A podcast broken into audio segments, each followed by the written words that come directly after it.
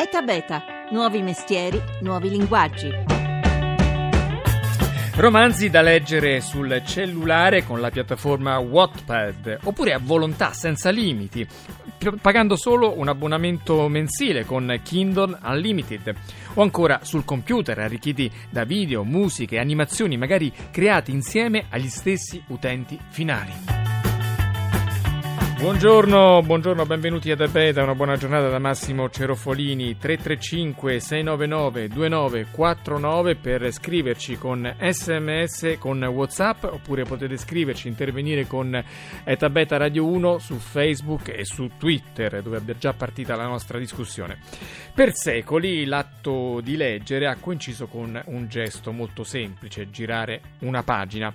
Nell'era digitale invece tutto questo viene stravolto e la lettura apre a una serie inesauribili di varianti. Di questo cambiamento si occupa il Salone del Libro che si apre domani a Torino e che anche quest'anno ospita Book to the Future, la sezione dedicata proprio alle nuove frontiere della editoria. Saluto la responsabile di questo progetto, buongiorno e benvenuta Eta Beta, a Roberta Di Sabatino. Buongiorno a voi. Allora, voi avete selezionato 10 start-up, 10 giovani aziende, 9 italiane e una spagnola, che rappresentano diversi aspetti di questa trasformazione che sta investendo il nostro modo di leggere un libro. Prima di vederli nel dettaglio, vorrei commentare con lei un dato diffuso dall'Associazione degli Editori, che dice che nell'ultimo anno i lettori di libri elettronici, i cosiddetti ebook, sono cresciuti di oltre il 25%. Segno, secondo lei, che finalmente anche noi italiani siamo pronti a questa rivoluzione come nel resto del mondo, oppure sono ancora numeri complessivamente bassi, considerato che gli ebook, i libri digitali, sono appena il 5% sul totale dei libri venduti? Allora, letto in una forma più organica, sicuramente il popolo italiano non è un grande popolo di lettori in senso assoluto. Sicuramente i dati Istat degli ultimi 3 mesi del 2005... Dottoressa, le chiedo se può mettersi in un punto meno rumoroso perché la sua voce si confonde con quella degli altri che sono in stanza. Allora, eccomi qua, forse mi sentite meglio. Allora, secondo i dati Istat degli ultimi 3 mesi del 2005 sono circa 5 milioni di lettori di ebook in Italia, cioè l'8.2 della popolazione complessiva. Quindi effettivamente il dato è un dato positivo rispetto appunto a quelli che sono i dati di lettura in Italia. Sicuramente la popolazione che legge in ebook è una popolazione di lettori forti. Pensate che secondo l'azienda canadese produttrice di lettori Kobo, il lettore di ebook acquista almeno 5 book al mese, contro quelli che sono i 16 libri cartacei acquistati in un anno. Quindi è assolutamente un buon numero che ci dimostra che chi legge in ebook è tendenzialmente un lettore forte.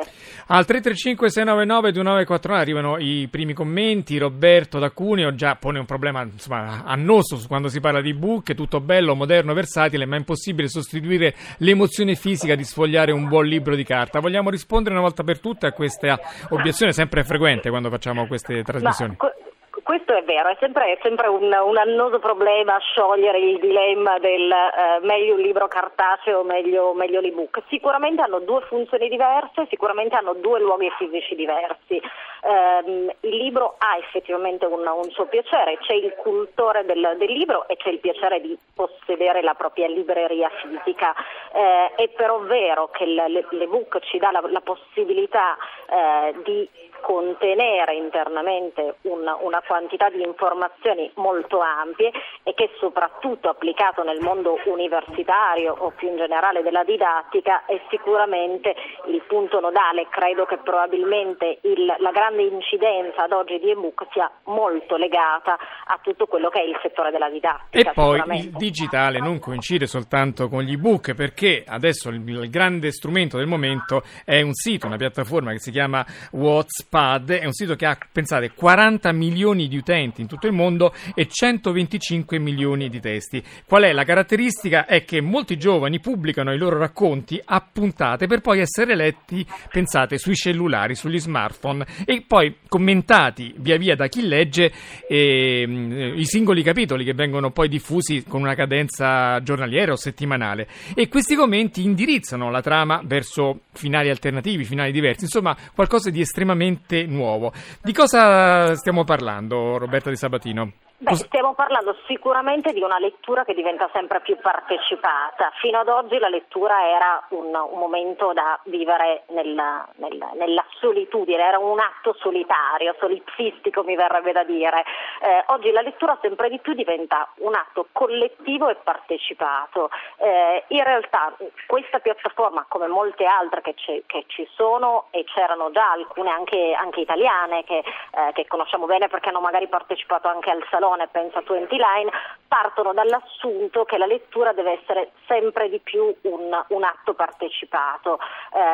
Wattpad infatti non è solo un modo per leggere in ebook, è anche un social network a tutti gli effetti che si rivolge sia a scrittori che lettori, ma coinvolgendoli in una rete di interessi e sostegno reciproco. Ecco perché quindi sul singolo romanzo, sulla singola lettura breve, io posso intervenire con email attraverso la chat room, inviare suggerimenti, commentare le letture, classificare quelli che sono i miei titoli preferiti, creando una sorta di database virtuale di quelli che sono i miei autori preferiti e le mie letture preferite. Questa probabilmente oggi è la sfida più grande, che dovranno tra l'altro accogliere anche le case editrici tradizionali. La grande sfida è come far diventare partecipata una lettura che fino a ieri era una lettura solitaria. Ecco, in attesa delle grandi case editrici tradizionali ci sono piccole e giovani start-up, una di queste l'avete selezionata voi nel vostro spazio Book to the Future e si chiama The Flock. Buongiorno al fondatore Guido Silvestri, buongiorno. Buongiorno a voi, buongiorno a tutti. Fondatore, in realtà cofondatore, perché l'altro socio è, mi perdoni, molto più celebre lei, è lo scrittore Federico Moccia, che ha sposato questa nostra iniziativa che appunto si chiama The Flock, che si inserisce in questo discorso che sta facendo Roberta Di Sabatino di allargare anche ai lettori, agli ascoltatori, agli utenti la partecipazione al libro. Cosa ha di particolare The Flock? Il Flock è un formato assolutamente... Io scusate, ho detto The Flock perché si scrive sì. Flock, però si pronuncia Flock, scusate. Non c'è problema, è mutuato da Book Flock, è un floating book, una narrazione che scorre. Il Flock è un formato assolutamente innovativo per storie multimediali, e quindi storie che vengono narrate dagli autori utilizzando tutti i linguaggi disponibili, musica, video, testo, fotografie, animazioni, che ciascun lettore può personalizzare, sostituendo nei luoghi che sono stati aperti dall'autore con propri elementi narrativi, con propri testi, con proprie fotografie, con propri video, eccetera. Alla fine di questo esercizio di personalizzazione, ciascun lettore ottiene una copia assolutamente privata e personale di quella storia, che alla quale potrà accedere lui e solamente lui, o una o più persone che vengono scelte dal lettore stesso. Quindi lo scrittore, intanto facciamo subito l'esempio, perché il primo libro che avete pubblicato è un libro proprio di Federico Moccia che si chiama un'opera inedita che si chiama Tu sei un'ossessione. Questa è un'opera che Federico ha raccontato e ha avuto il piacere di avere accanto a sé un ampio numero di artisti multimediali. Noi abbiamo lavorato con 6 videomaker affermati, ma anche giovani presi proprio dalle scuole. Abbiamo lavorato con più musicisti, qui mi piace ricordare Fabio Liberatori, che recentemente è uno dei fondatori degli Stadio e ha vinto a Sanremo, autore di colonne sonore. Quindi intanto il Flock è un luogo per una creazione artistica di qualità. Quindi a valle di questa storia le persone possono scaricare Tu sei ossessione dalla piattaforma www.theflock.com e se vogliono, la possono personalizzare sostituendo alcuni elementi. Magari voi sapete che Federico è un cantore dei sentimenti, questa è naturalmente una storia di sentimenti. Noi possiamo immaginare che se due persone provano una particolare emozione con una musica nella storia di Tu sei ossessione, noi possiamo personalizzare questo momento e mettere la musica con la quale noi stessi ci siamo innamorati. Adesso dico qualcosa di tipico nelle storie di amore, e poi posso condividere questa storia che magari ho personalizzato con le mie frasi, con i momenti, con i ricordi più emozionanti delle mie storie, magari con la persona che amo, e allora rimane una storia raccontata da un grande autore, ma che io ho personalizzato e che da quel momento rimane una specie di diario tra me e il mio fidanzato, la mia fidanzata o la persona a cui tengo. Ecco, voi presto appunto pubblicherete tanti altri libri, e quindi io rimando per tutti quelli che sono interessati a questo nuovo modo, come sentite, molto originale di fruire del libro, al vostro sito, che è The Flock, che si scrive The come articolo in inglese, FLOOK.com. Grazie al cofondatore insieme a Moccia, Federico Moccia, che è Guido Silvestri. A risentirci.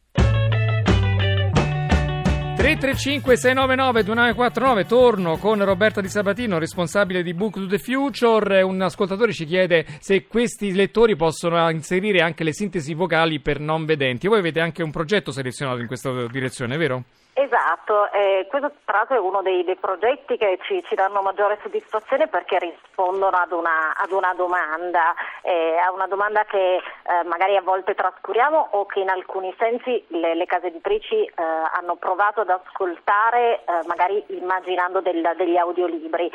In realtà tra le selezionate c'è X Team, che è una casa che in realtà nasce proprio con un progetto che ha lo scopo di aiutare le persone con disabilità auditive, quindi è stato principalmente sviluppato per le persone con apparecchi acustici, ma con la capacità di utilizzare degli algoritmi integrati è possibile trasformare un dispositivo, che può essere il vostro smartphone, il tablet o una console, in un ascoltatore virtuale che consente alle persone di ascoltare meglio anche senza apparecchio acustico reale.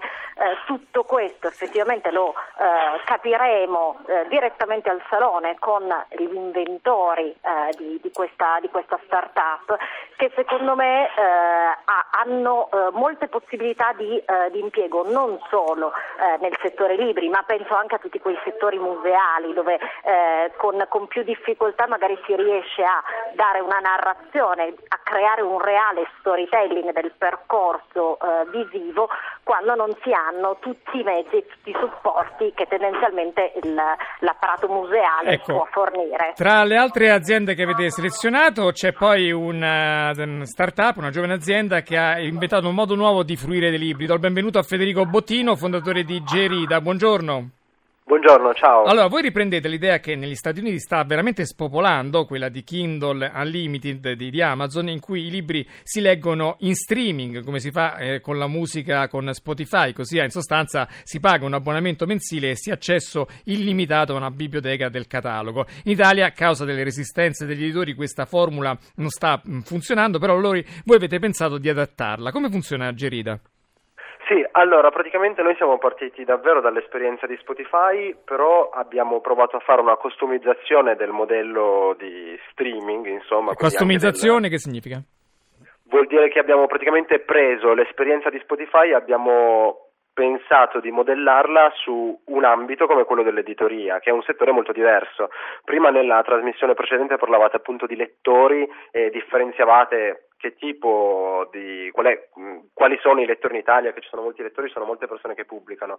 Noi abbiamo proprio pensato che il lettore non è un customer normale, e quindi un cliente normale. Sì, esatto, non è un cliente normale, quindi proporre a un lettore un abbonamento per un all you can read, no? Come quando praticamente vai dal giapponese e fai un all you can eat e puoi mangiare tutto quello che vuoi a un prezzo standard. Per noi non era un modello vincente, ci sono altri casi che ci hanno preceduto su questa riflessione. Andiamo subito al punto, che mancano pochi minuti alla fine della trasmissione. Come funziona Yerida?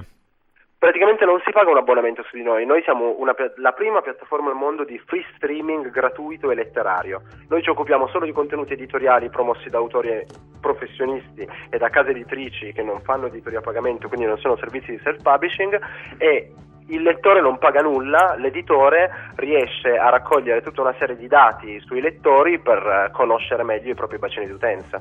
Ecco, tra l'altro avete anche un lato social, per cui tutti i partecipanti alla vostra piattaforma possono interagire, scambiarsi pareri, insomma una cosa veramente da vedere. Yerida si scrive Y-E-E-Rida. Grazie allora a Federico Bottino, il fondatore di Yerida. C'è tempo, veramente pochi secondi. Roberta Di Sabatino, appuntamento a Book to the Future. Esatto, appuntamento a Book to the Future, Padiglione 2, dal 12 vi aspettiamo tutti con un programma ricchissimo di eventi. E soprattutto tante start-up, tanti giovani che inventano soluzioni nuove, ne abbiamo sentite solo tre, ma sono veramente tante le altre alternative con cui tanti giovani stanno rivoluzionando il modo di approcciarci a questa straordinaria invenzione umana che è il libro, che è la lettura. Bisogna leggere, leggete in carta o in digitale, purché leggiate. Grazie allora a Roberta Di Sabatino, grazie alla squadra, Federico Fulvio Cellini al coordinamento tecnico, Laura Nerozzi in redazione, la regia di Paola De Gaudio. etabeta.rai.it è il sito per riascoltare questa e le altre puntate. Seguiteci sempre su Facebook e su Twitter, perché ogni giorno mettiamo tante notizie sul mondo che innova. Ora arrivano i GR, poi c'è Life, Massimo Cerofolini. Noi ci sentiamo domani, parliamo di salute digitale.